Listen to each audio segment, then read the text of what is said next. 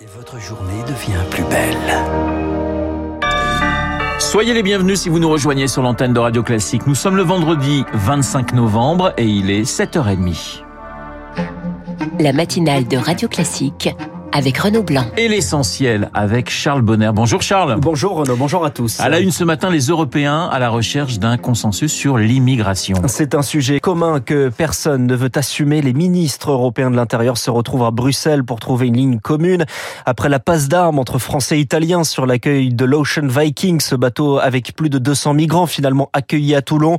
Depuis, on assiste à des échanges d'amabilité entre les deux voisins, ce qui complique forcément l'apaisement, Victoire Fort. Avec l'amarrage de l'Ocean Viking, la France a sorti sa grosse voix, pointant du doigt l'irresponsabilité de l'Italie. Sous sa présidence cet été, l'Europe était parvenue à se mettre d'accord sur un mécanisme de solidarité face aux flux migratoires. Marie-Laure Basilien-Guinge, professeure de droit européen des migrations. Il n'y a rien d'obligatoire, tout est sur la base du volontariat. La déclaration n'a aucun caractère contraignant et donc ne propose pas de réel mécanisme de solidarité au niveau de l'Union. Cette déclaration n'aura donc pas servi à grand-chose. Les accords européens en matière migratoire sont un véritable serpent de mer. Pourtant, un pacte est bien dans les cartons. Reste au ministre de s'entendre et c'est là que ça bloque. Pascal Joannin, directrice générale de la Fondation Schumann. Le projet de la Commission, il a été déposé en septembre 2020, il y a deux ans il y a deux ans, au lieu de se mettre d'accord et se dire il faut une politique européenne qui est la seule qui peut être possible. On a l'impression que chacun réagit un peu nationalement, les Suédois, les Italiens, les Français, et qu'on n'a pas cette vue d'ensemble. Et la tendance est plutôt au durcissement des politiques nationales, ce qui pourrait aboutir à de nouveaux blocus maritimes et de nouvelles brouilles diplomatiques en perspective. Et sur l'énergie non plus, on ne trouve pas de consensus. La réunion sur euh, l'énergie hier n'a débouché que sur des divisions sur le plafonnement du prix du gaz. La France est pour, l'Allemagne est contre et leur chef de gouvernement Elisabeth Borne et Olaf Scholz se rencontrent aujourd'hui à Berlin alors que les relations ne sont pas au beau fixe. Un mécontentement français compris du côté allemand selon le politologue Frank Bassner.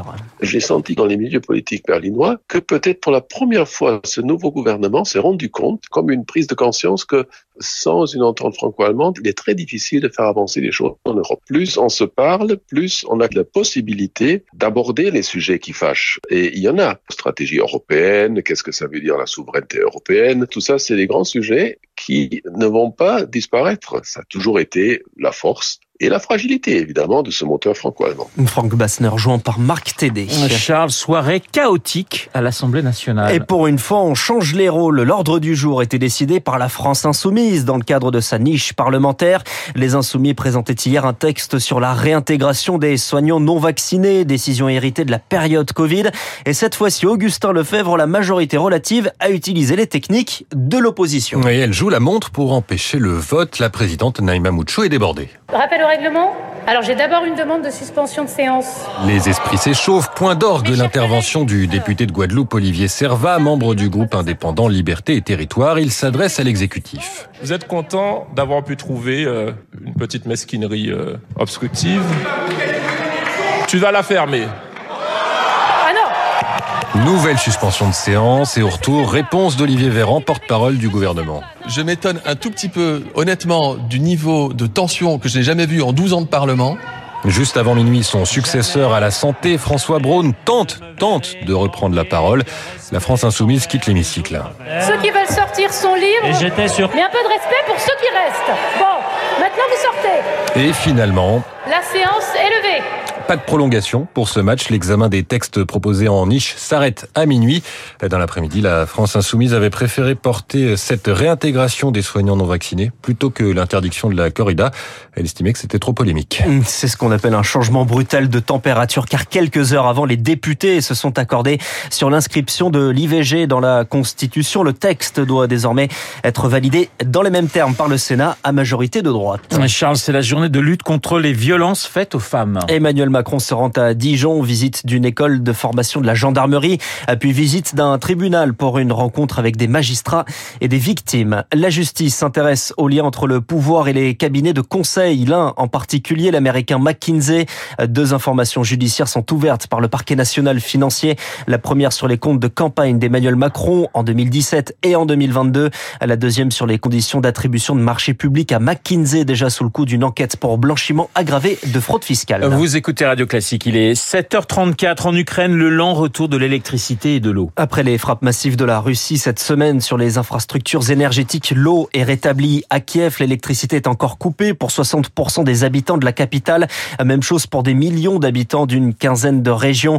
Hier, au moins quatre personnes sont mortes dans un bombardement russe à Kherson, dans le sud, ville reprise ces, derniers, ces dernières semaines par l'Ukraine. Une enquête internationale est ouverte sur la répression de manifestants en Iran après la mort de Marsa Amini, validée hier au Conseil des droits de l'homme de l'ONU, et ce, malgré l'opposition de la Chine. Dans le même temps, l'Iran a arrêté hier le footballeur Voria Gafouri, ancien international accusé de propagande contre l'État. Les joueurs de l'actuelle sélection au mondial avaient décidé de ne pas chanter l'hymne en signe de protestation lors de leur premier match. une Coupe du Monde au Qatar qui se joue en plein débat sur le boycott de la compétition. Le football n'a pas évacué la politique. Hier, la ministre des Sports, Amélie Oudéa-Castera, appelait les Bleus sceptiques à l'idée de s'exprimer, à utiliser leur espace de liberté pour se positionner, s'inspirer peut-être euh, des Allemands qui avaient mis leurs mains sur leur bouche avant de jouer.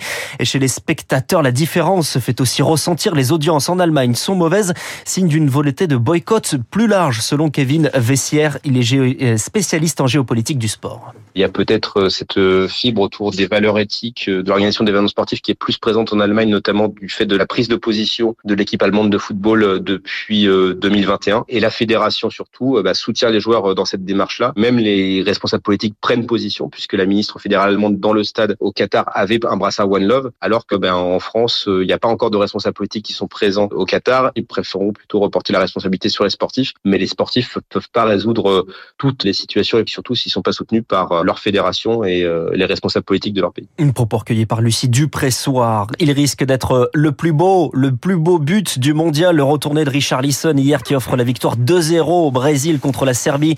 Neymar est sorti blessé. Des examens sont attendus dans la journée.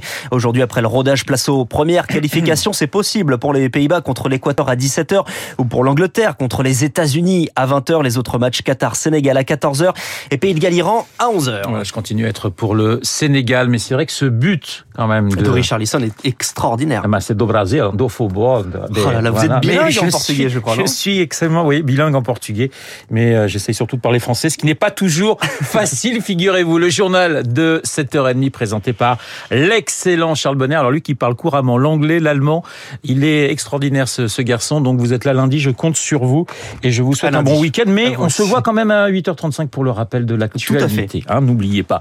7h37 sur notre antenne. Dans un instant, nous allons totalement changer de sujet. Nous allons parler d'un département français à feu et à sang. Je veux parler de Mayotte.